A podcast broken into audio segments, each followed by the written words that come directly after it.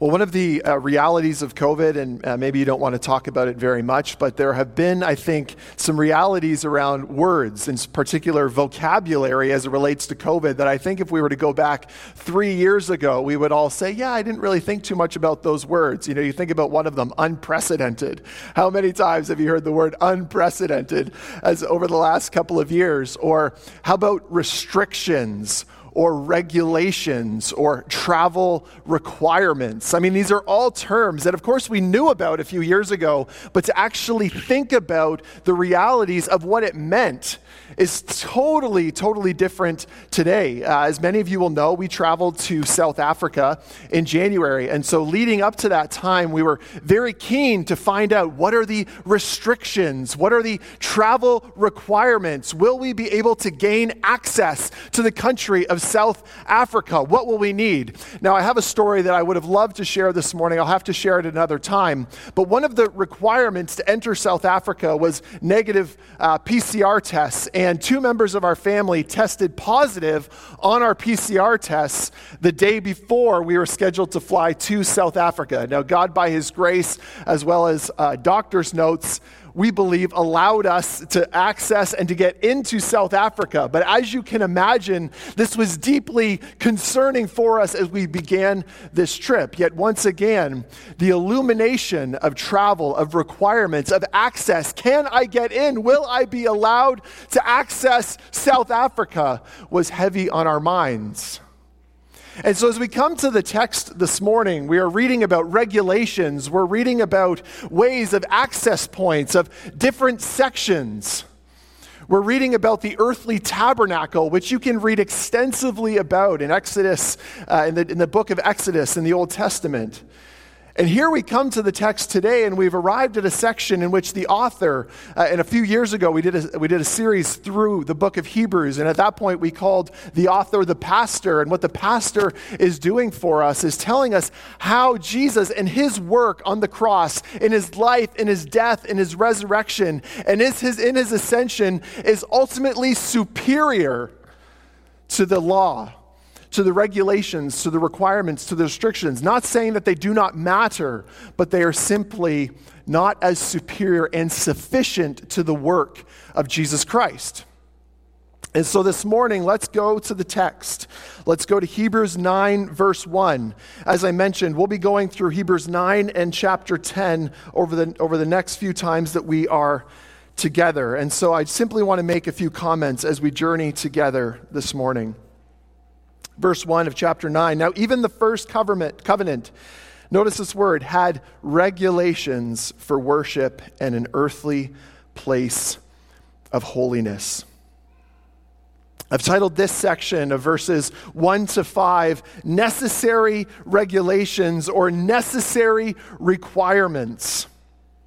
These are requirements and regulations that, as I said, were put in place by God for the people. You can read about in Exodus 25 to 31 specifically about this meeting place with God.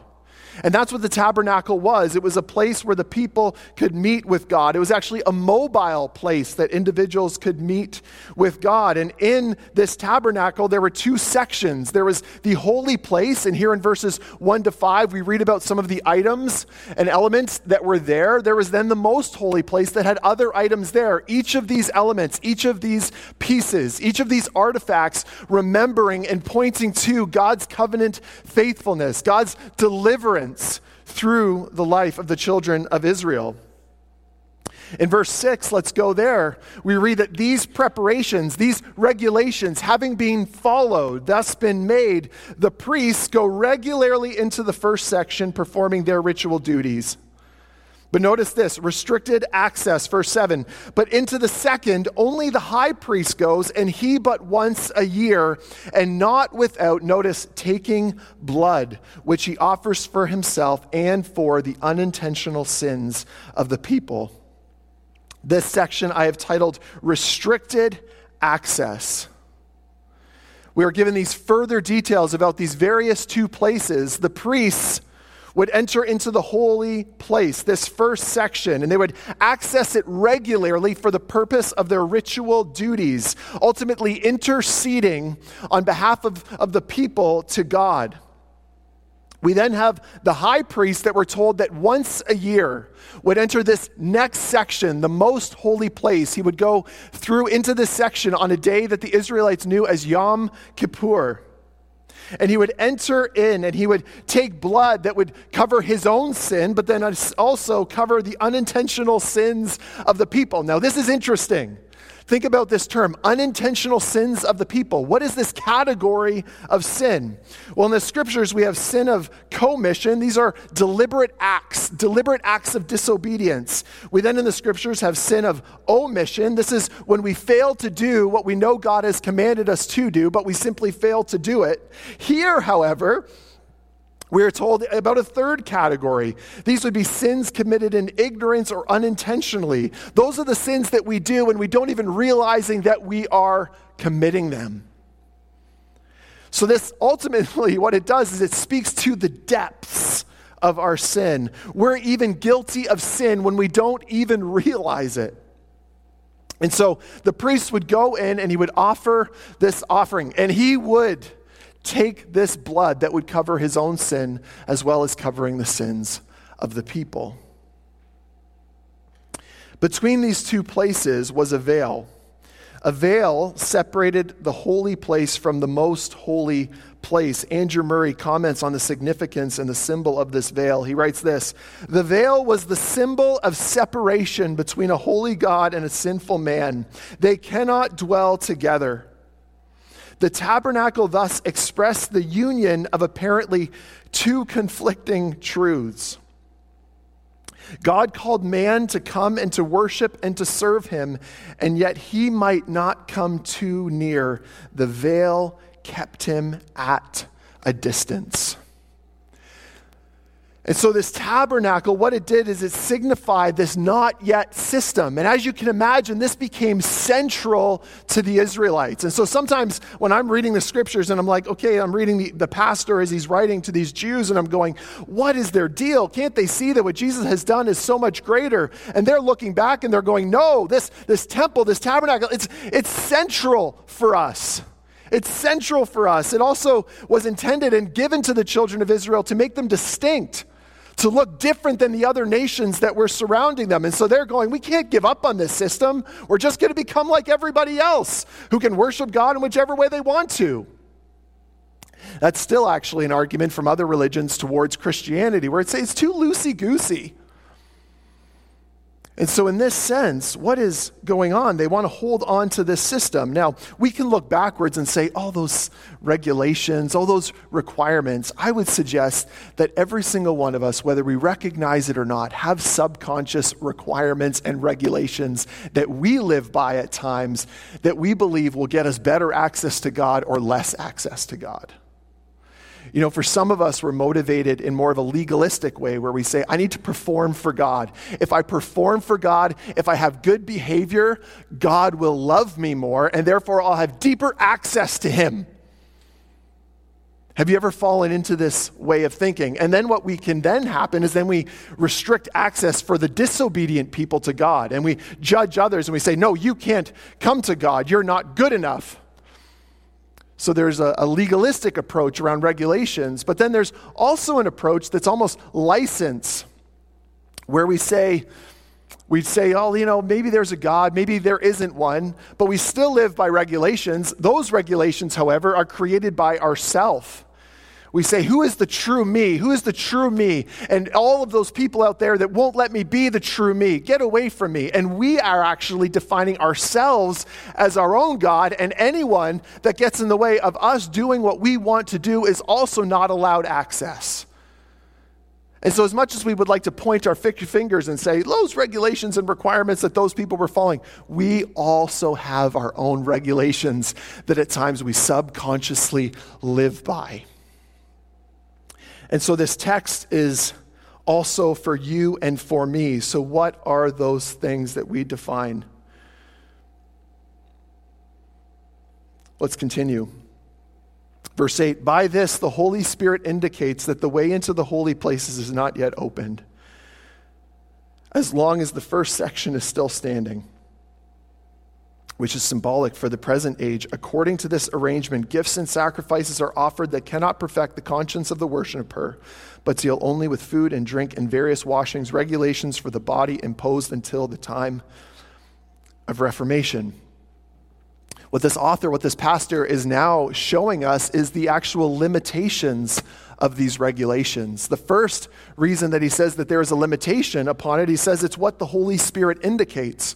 Well, what is the Holy Spirit indicating? The Holy Spirit is indicating that there is a repet, repetitious nature of these offerings. It's not like you do it once and then it takes care of it for all time. There needs to continually be done. And so the Holy Spirit, in that sense, is, is indicating that your sin is not fully covered. You need to continually enter in. The priest needs to continue going in for you. And so there's a limitation, there's an insufficiency to this system. Second limitation, however, he points out in verse 8b to 10 is the reality of the imperfect offerings. According to this arrangement, gifts and sacrifices are offered, listen, that cannot perfect the conscience of the worshiper, but deal only with food and drink and various washings, regulations for the body imposed until the time of Reformation. So, as valuable as the gifts and sacrifices offered are, they cannot perfect nor cleanse the inside. They can deal with the outside, but they can't deal with the inside. External acts of worship are purely external. You and I need something that deals with the internal issues of our heart. And we recognize this. Once again, if we go to a way of legalism or if we go to a way of license, we need to keep performing for God so that why? He'll love me more. But this is not the gospel. And so here comes the solution. Here comes Jesus, holy, holy, holy. Verse 11. But when Christ appeared as high priest of the good things that have come, even through the greater and more perfect tent, not made with hands, that is, not of this creation, he entered once for all Think about that phrase once for all into the holy places, not by means of the blood of goats and calves, but what? But by the means of his own blood, thus securing an eternal redemption.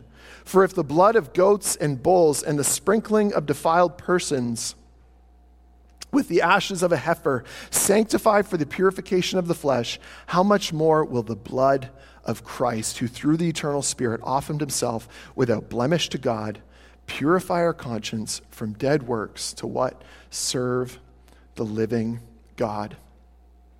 What is our author? What is our pastor pointing out? He's saying Christ is superior and Christ is sufficient. He meets every regulation and then he transcends the regulations. He's far greater how or why? Because he can secure you an eternal redemption. Eternity, eternity, and an eternal redemption. And how does he secure this? By his own blood, by his own sacrifice, not the blood of goats and bulls and other offerings, by his own blood, which he freely gives for you and for me. What's the significance of Jesus' blood? We read here that Jesus' blood is superior. We read that Jesus' blood has power. Notice what he says. It says that this the Jesus' blood purifies our conscience from dead works. Well, what is the conscience? Well, the conscience purpose is it tells us about ourselves. It communicates with you and me what we are. How many of you have ever been up late at night, you couldn't sleep because your conscience was not clear? Maybe you feel like you've done something or you're recognizing, I am not in the right, I am actually in the wrong, and so you could not sleep. What the power of Jesus' blood does when we trust Him and we continue submitting ourselves over to Him is that the power of His blood purifies our conscience where the regulations that we try to live under, oh, I've got to do better for God. Oh my goodness, I'm not good enough. He would never accept me. That's gone with Jesus' blood. There is no condemnation for those who are in Christ Jesus, says Romans. So, through Jesus' shed blood, there is power to cleanse these great fears from our hearts. Richard D. Phillips writes this This is the simple truth of the Bible that without the shedding of blood, there is no forgiveness. Without the application of that blood to our souls by faith, there is no cleansing for our sins or our guilty conscience. I would ask you the question what are the dead works that you may be still looking to to purify your conscience and you're recognizing it's not working? Only Jesus. He's the only solution. But then Jesus' blood, yes, it's superior. Yes, it has power. But Jesus' blood also has purpose. Notice what we are saved from and then saved to. So we're saved from our dead works, but then we're saved to serve the living God. The purpose of Jesus' shed blood and then our union with God is so that we might serve Him. Charles Spurgeon, to serve the living God is necessary to the happiness of a living man. For this end we were made, and we miss the design of our making if we do not honor our Maker. And so Christ is superior, writes our author, writes our pastor. But then, secondly, another reality is that you and I now have unrestricted access to God through Christ. Christ's priesthood accomplishes the salvation to which the old covenant, this tabernacle, was only able to point to. He completely and finally takes care of our sin. He atones for it. And He's made a, way for you and for me into this most holy place. You maybe considered this before, or maybe you have not. What does it say in Matthew 27, verse 51? When Jesus dies, the curtain of the temple was what? Torn in two from top to bottom. Through Christ, we now have access to the Father. Under this new covenant, the focus now shifts away from a central earthly tabernacle the center of our new covenant worship is Jesus Christ. It's a person, it's Jesus, it's all about Him. You maybe walked in this morning. I don't know why you're here. I do not know your motivations for why you are here. I do not know the motivations by which you live each and every single day. But as human beings, we struggle between this legalism and this license. And we are invited yet again to be reminded, and maybe you for the very first time, to hear the good news that it's not the regulations that save you, saves you. It's Jesus Christ and his shed blood that saves you, that reconciles you to God, and that purifies and cleanses your conscience. Let's believe this yet again, and maybe for you, the very first time, you will believe it. Let's pray. Jesus, I thank you for what you have done. I thank you for what you have accomplished. Jesus, in this season in the church calendar of Easter, we ponder and we reflect. I pray if there is anyone that is joining us this morning that has maybe more questions, God, that they would make them known. And God, maybe someone is ready to commit their life to following you, Jesus. We pray that that would also be the case. I thank you that you take care of our dead works and that we now have the opportunity to serve you. We want to honor you. We want to follow you, Jesus, to serve our living God through Christ. Thank you. Amen.